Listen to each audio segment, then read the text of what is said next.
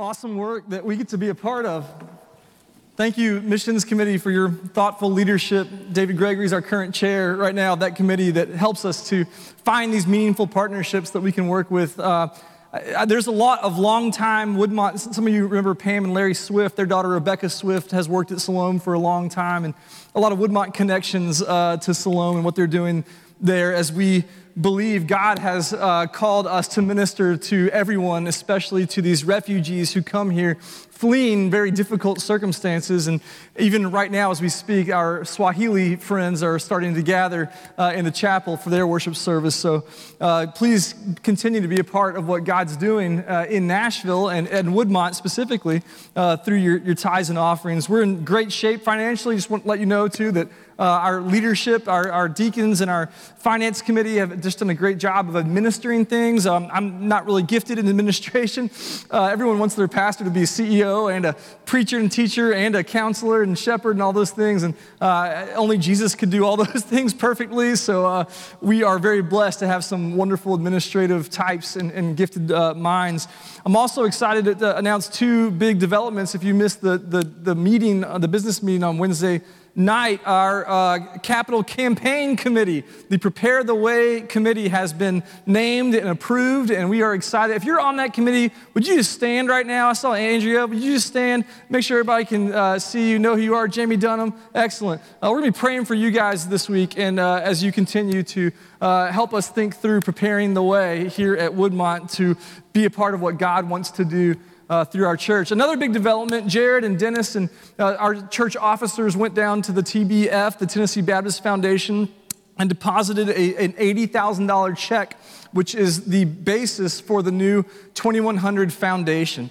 That's going to be a, a, a, fund that's going to be able to uh, generate some funds here. Uh, we're doing what Jesus said by investing the talents that He's given us in order to advance the kingdom. And it, it probably is not going to really pay off a lot um, in the next five years, maybe not the next 10 years, but maybe long after we're gone, maybe in the year 2100, over the next 80 years of the church's life.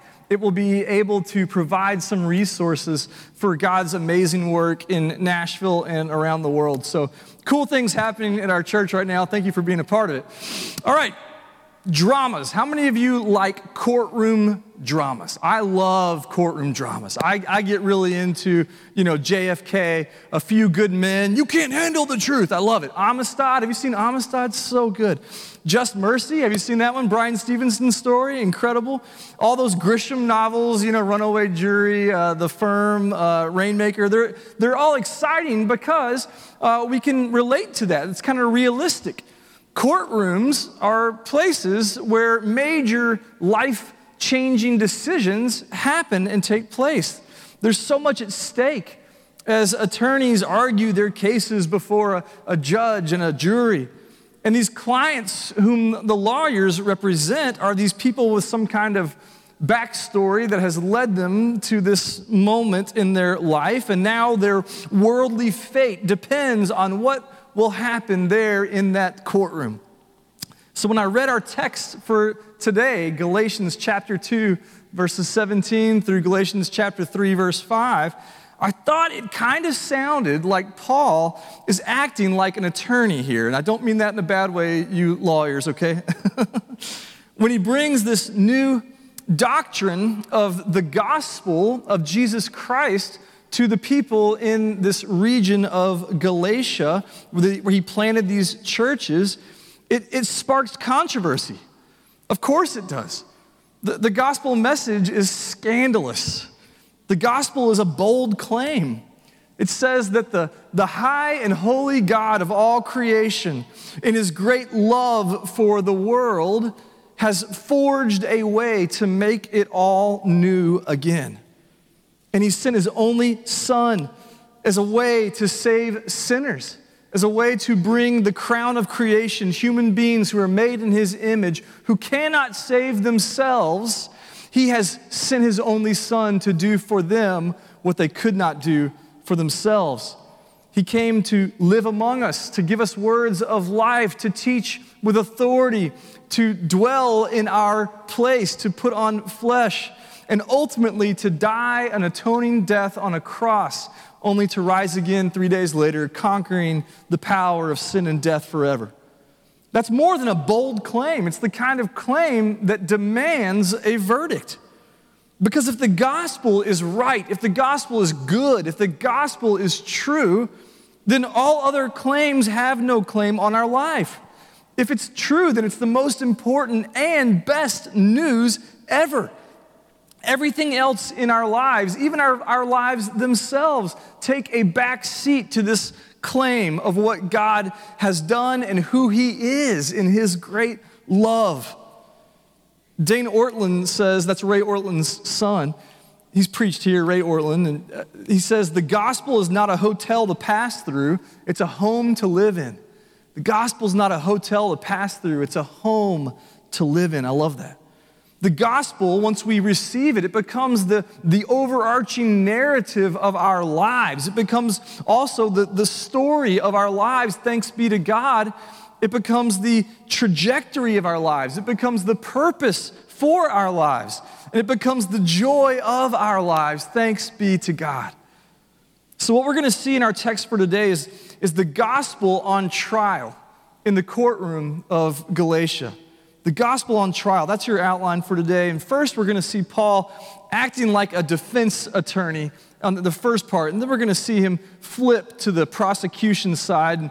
So let's first uh, see how we see Paul acting like a defense attorney as he answers the objections that inevitably rise up in light of the gospel message. Let's start in Galatians chapter 2, verses 17 and 18. But if in our endeavor to be justified in Christ, we too were found to be sinners, is Christ then a, a servant of sin? Certainly not. For if I rebuild what I tore down, I prove myself to be a transgressor. The, the first objection that, that Paul is, is saying here is, is, is no, Jesus is not causing us to sin. No, Jesus is not causing us to sin. These, these hard headed Jewish Christians in Galatia still aren't getting it.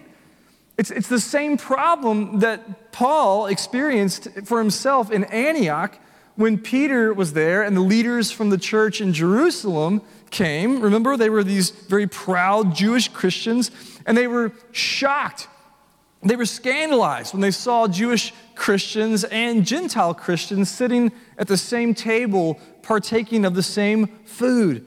It was so hard for them to conceive of their identity as the people of God apart from these Jewish laws. They thought that to, to be Jewish was to be holy. To be Jewish was to be set apart from profane things and profane people that might defile you, that might make you unholy, that might make you unworthy to come before God. And just a couple of verses before this, Paul has explained that, that, that none of that matters when it comes to being right with God. Look back at verse 15. We didn't really do justice to verse 15 and 16 last week. We ourselves are Jews. He's telling them, hey, look, we're Jewish Christians by birth and not Gentile sinners. He's saying, yeah, we've been the good people. We've been the ones who followed all the rules. We've been the ones who are religious people. We were raised different than these pagan people. We weren't raised like these Romans who eat barbecue and, and, and cuss and drink and all these things that are terrible. He says the next verse is the key. Verse 16. Yet we know that a person is not justified by works of the law, but through faith in Jesus Christ. So we also have believed in Christ Jesus in order to be justified by faith in Christ and not by works of the law. Because by works of the law, no one will be justified. What Paul's saying here is the ground at the foot of the cross is level. The ground at the foot of the cross is level. All who come to Jesus for salvation come by grace alone, through faith in Jesus alone. We bring nothing to the table, whether we're Jews or Greeks or, or Romans or whatever, it doesn't matter. Our past, the, the way we were raised, our tribe, all those things ultimately do not matter when it comes to saving faith. You know, these poor, misled people in Galatia are still seeing minor things like eating with Gentiles as sinful, as defiling. And they're telling Paul that, that by using the cross as an excuse to eat with Gentiles and commingle with these unclean people, that Paul's really saying that Jesus is causing us to defile ourselves. And that's, that's not right, they're saying. They don't get it. They don't get it. But they do have a point. Becoming a Christian does mean that you're probably going to get dirty at some point. Remember who Jesus himself ate with prostitutes, Roman tax collectors, people with all kinds of gross skin diseases. Those were his people. Children like Numa, who were seen as uh, they should be out of sight and out of mind and not spoken, uh, not speaking unless spoken to. Those are Jesus' people. When we follow Jesus, we might follow him into some dirty places. I saw a picture of Rob Caldwell in Waverly, Tennessee, after he had put on a hazmat suit and crawled underneath a formerly flooded house to repair some HVAC ducts. And when he emerged, Jim showed me the picture. He was gross. He was gross. He was completely covered in mud. But guess what? He was just following Jesus. He was just following Jesus. You think about Dr. Dewey Dunn and all the places that he's been in third world countries where people who had all kinds of interesting smells and who don't do hygiene the way that we do hygiene had come to him for his medical services, just like Siloam. But, but Dewey and Bobby and, and, and so many others from this church who've been on the ground in these places, who have received people, who have touched them, who have smiled at them, who have prayed with them, who have sought to meet their physical and spiritual needs. They're just following Jesus. Nick and Connie Bushy are well known in, in multiple housing projects across this city because they spend so much time there ministering to refugees and their families. They are just following Jesus.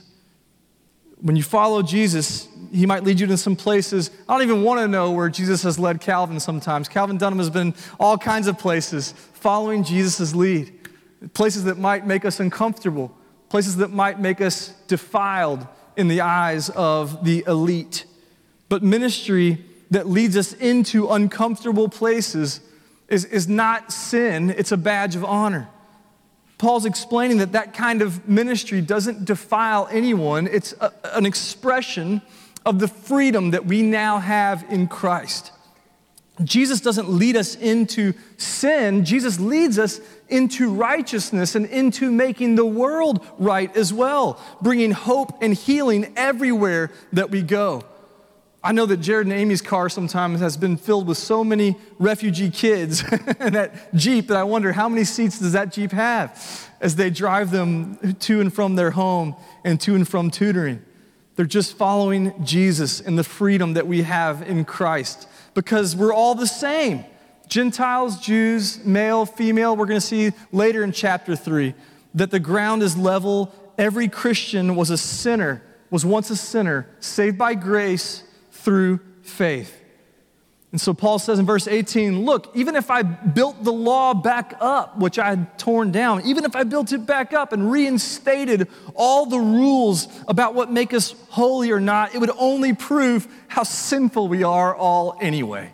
It would only show us how far short we fall of God's standard of holiness.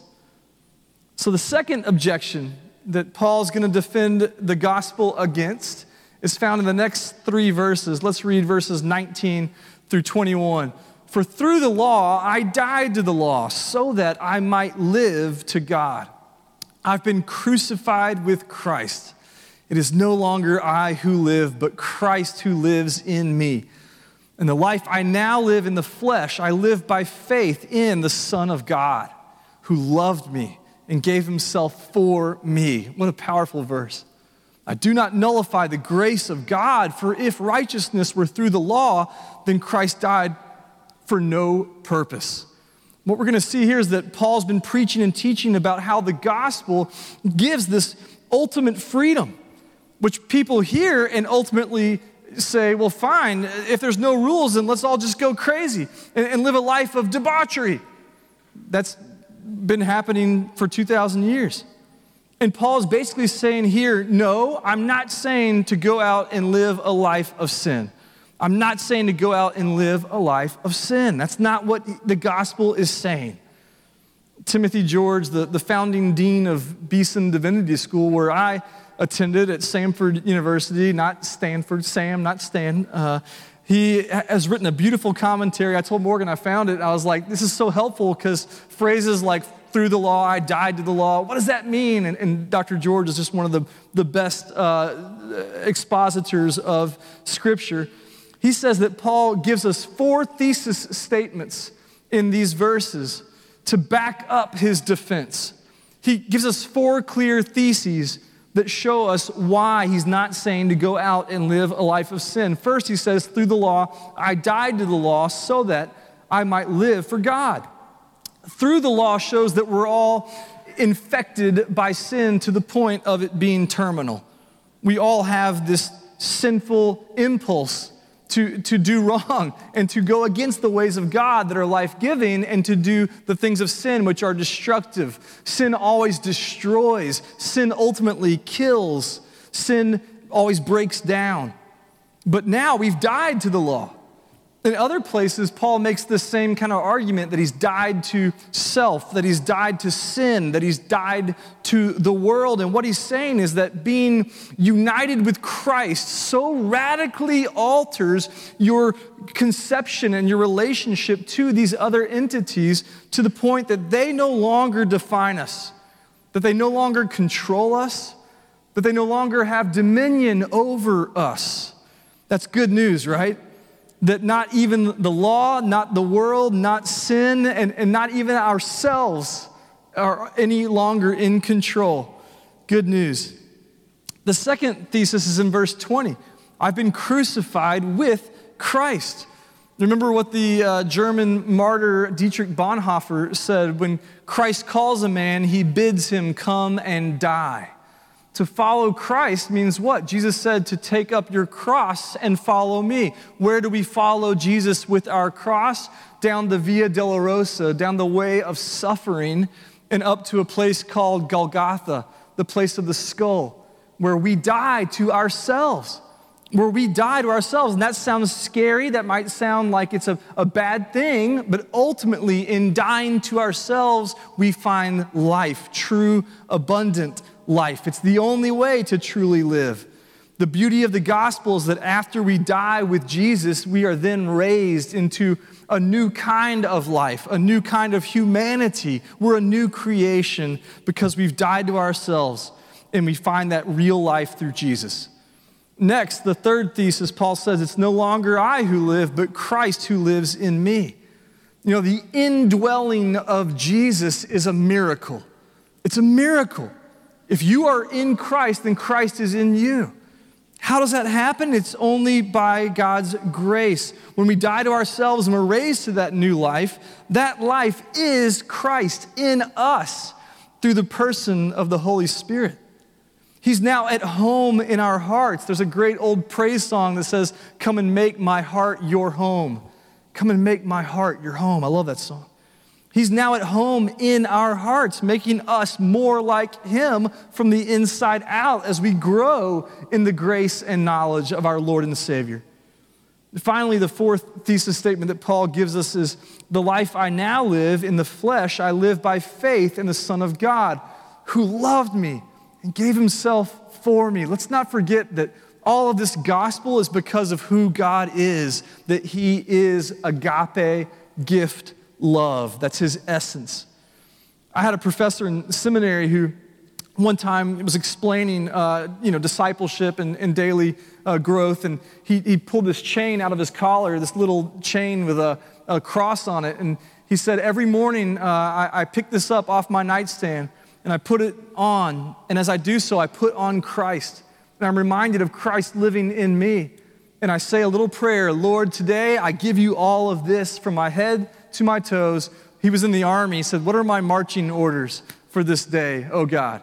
It was just a way of dedicating himself every morning uh, to the Lord and to the Lord's plans for his life. Because once we've died to ourselves, we can no longer live for ourselves. We now live for something much, much bigger than ourselves.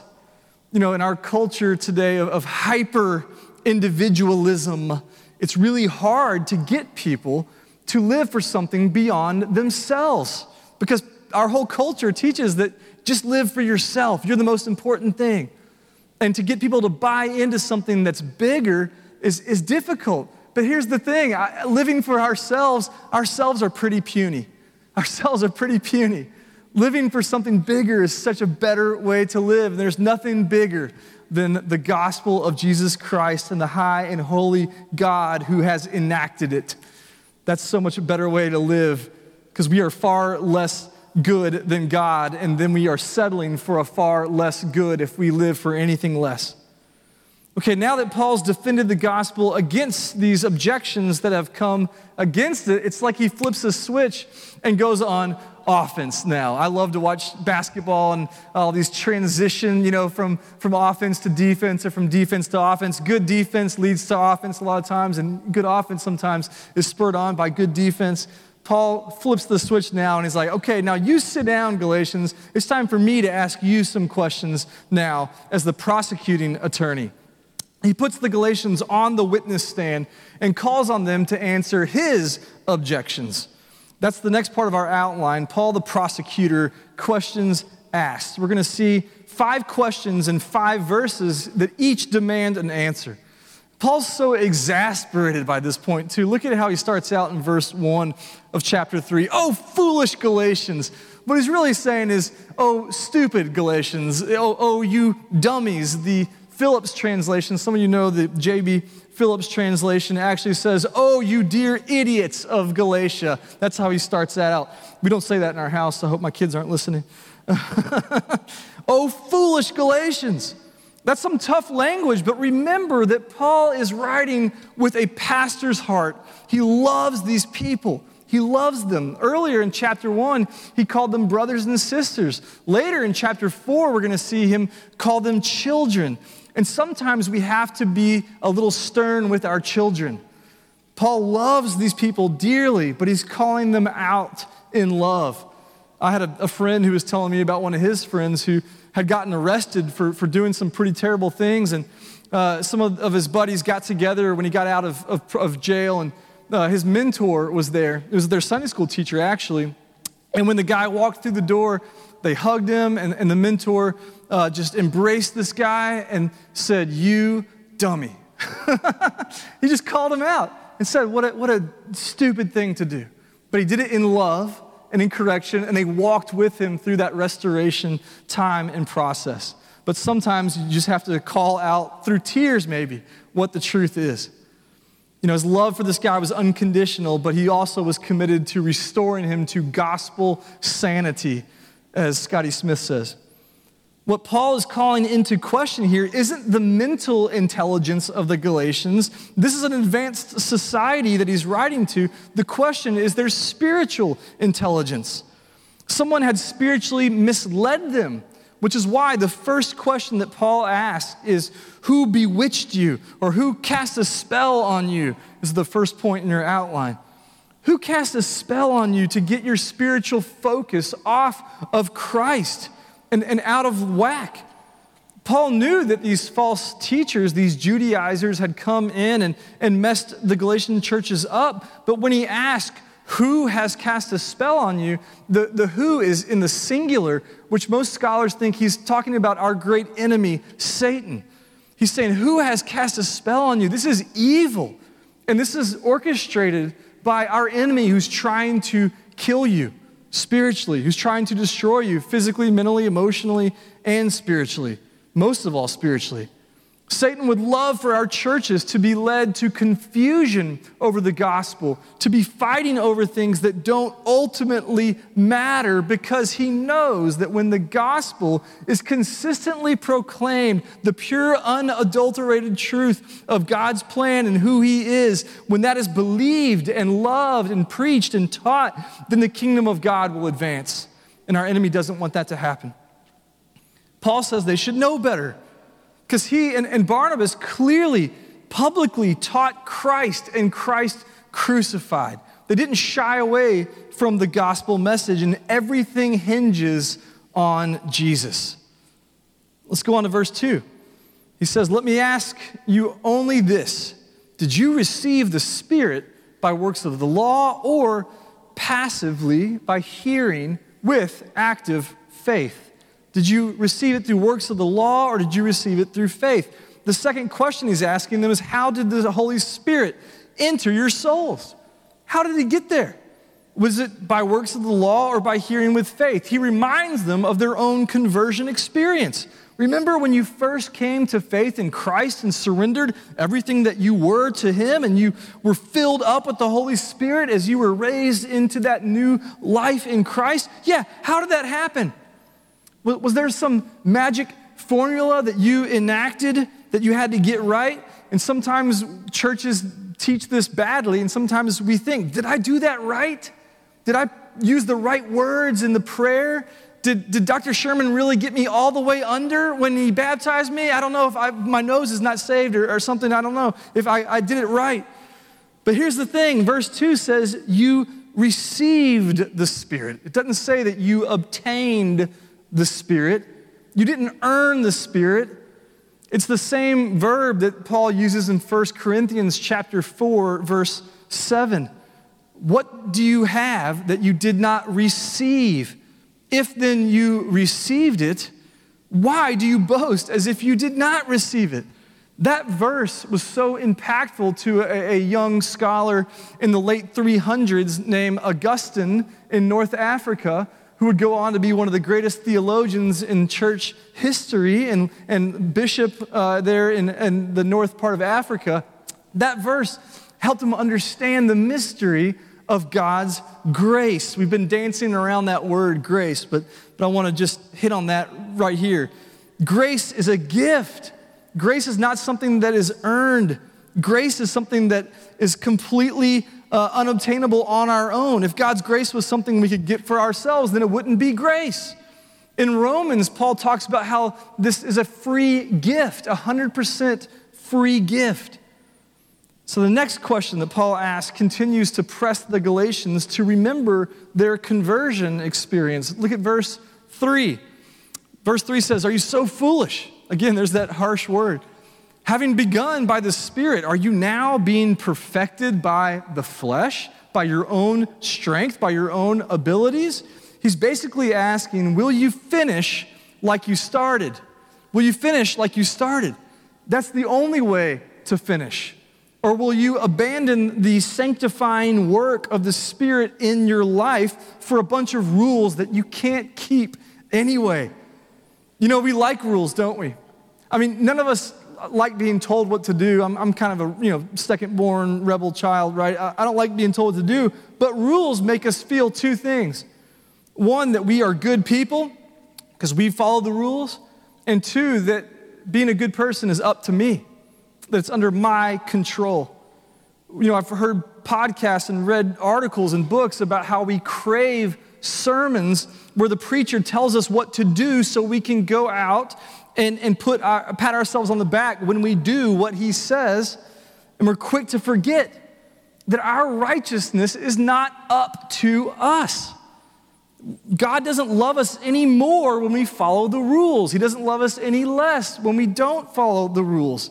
Why are we so gospel resistant? Because we're prideful people, because we're fallen in our human flesh. The way to finish well in this new life in Christ is the same way that we started it by grace through faith. The way to finish this new life in Christ well is the same way you started it by grace through faith. We continue to grow in the grace and knowledge of our Savior by dying more and more to our old selves and letting the gospel resurrect us more and more into a new self. Then our lives won't have been in vain. That's the next point that Paul asks here in verse 4. Did you suffer so many things in vain, if indeed it was in vain? Was it all for nothing? Has this all been in vain? You know, you could have been spared persecution and all the hardships that have come from following Christ, crawling under a muddy house, going to third world countries. You didn't have to do any of that. Being ostracized, perhaps, from your family and friends, coming under political persecution with the Roman government. You could have avoided all of that. Are you going to give up now on the gospel?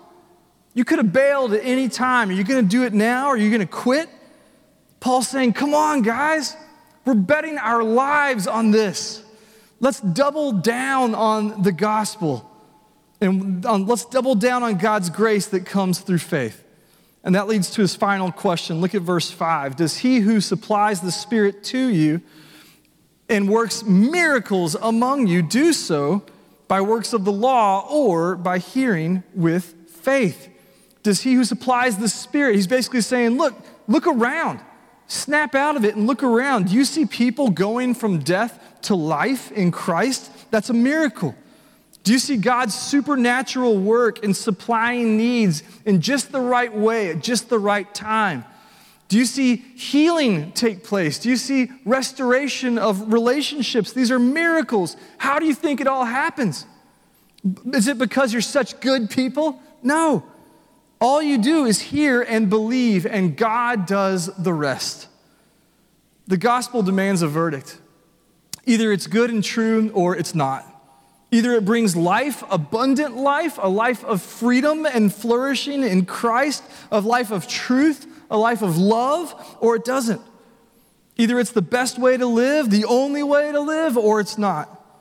Paul has lovingly and pastorally called us out and put each of us on the witness stand today. How will we answer his questions? Maybe we need to snap out of it and stop living as if the gospel isn't really good news. Let's not fall back. Let's not settle for less like the Galatians did.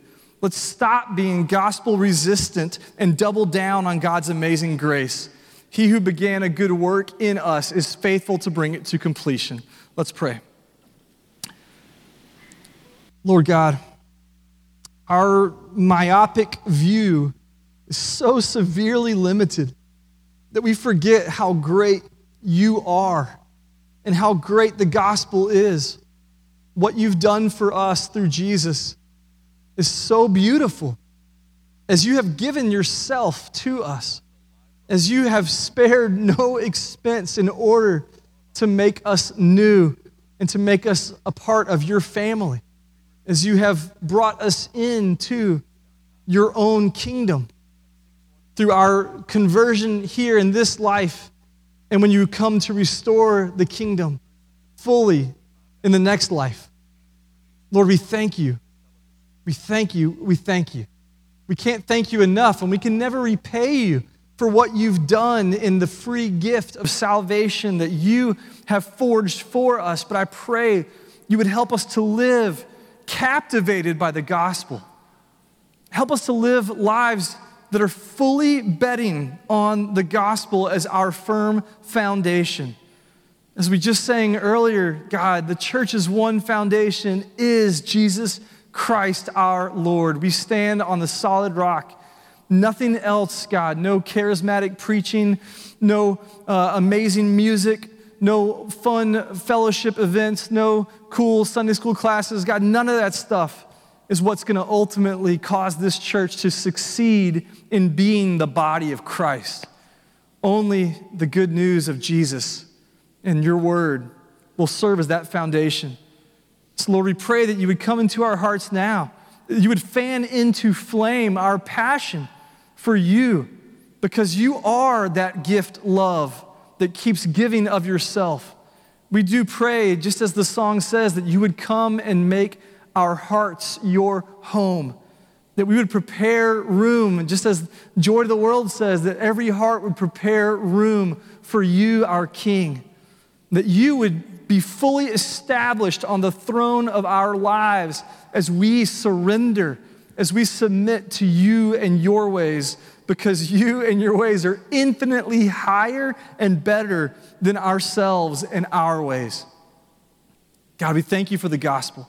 May it change the way we live from this time forth and forevermore. We pray this in Jesus' name.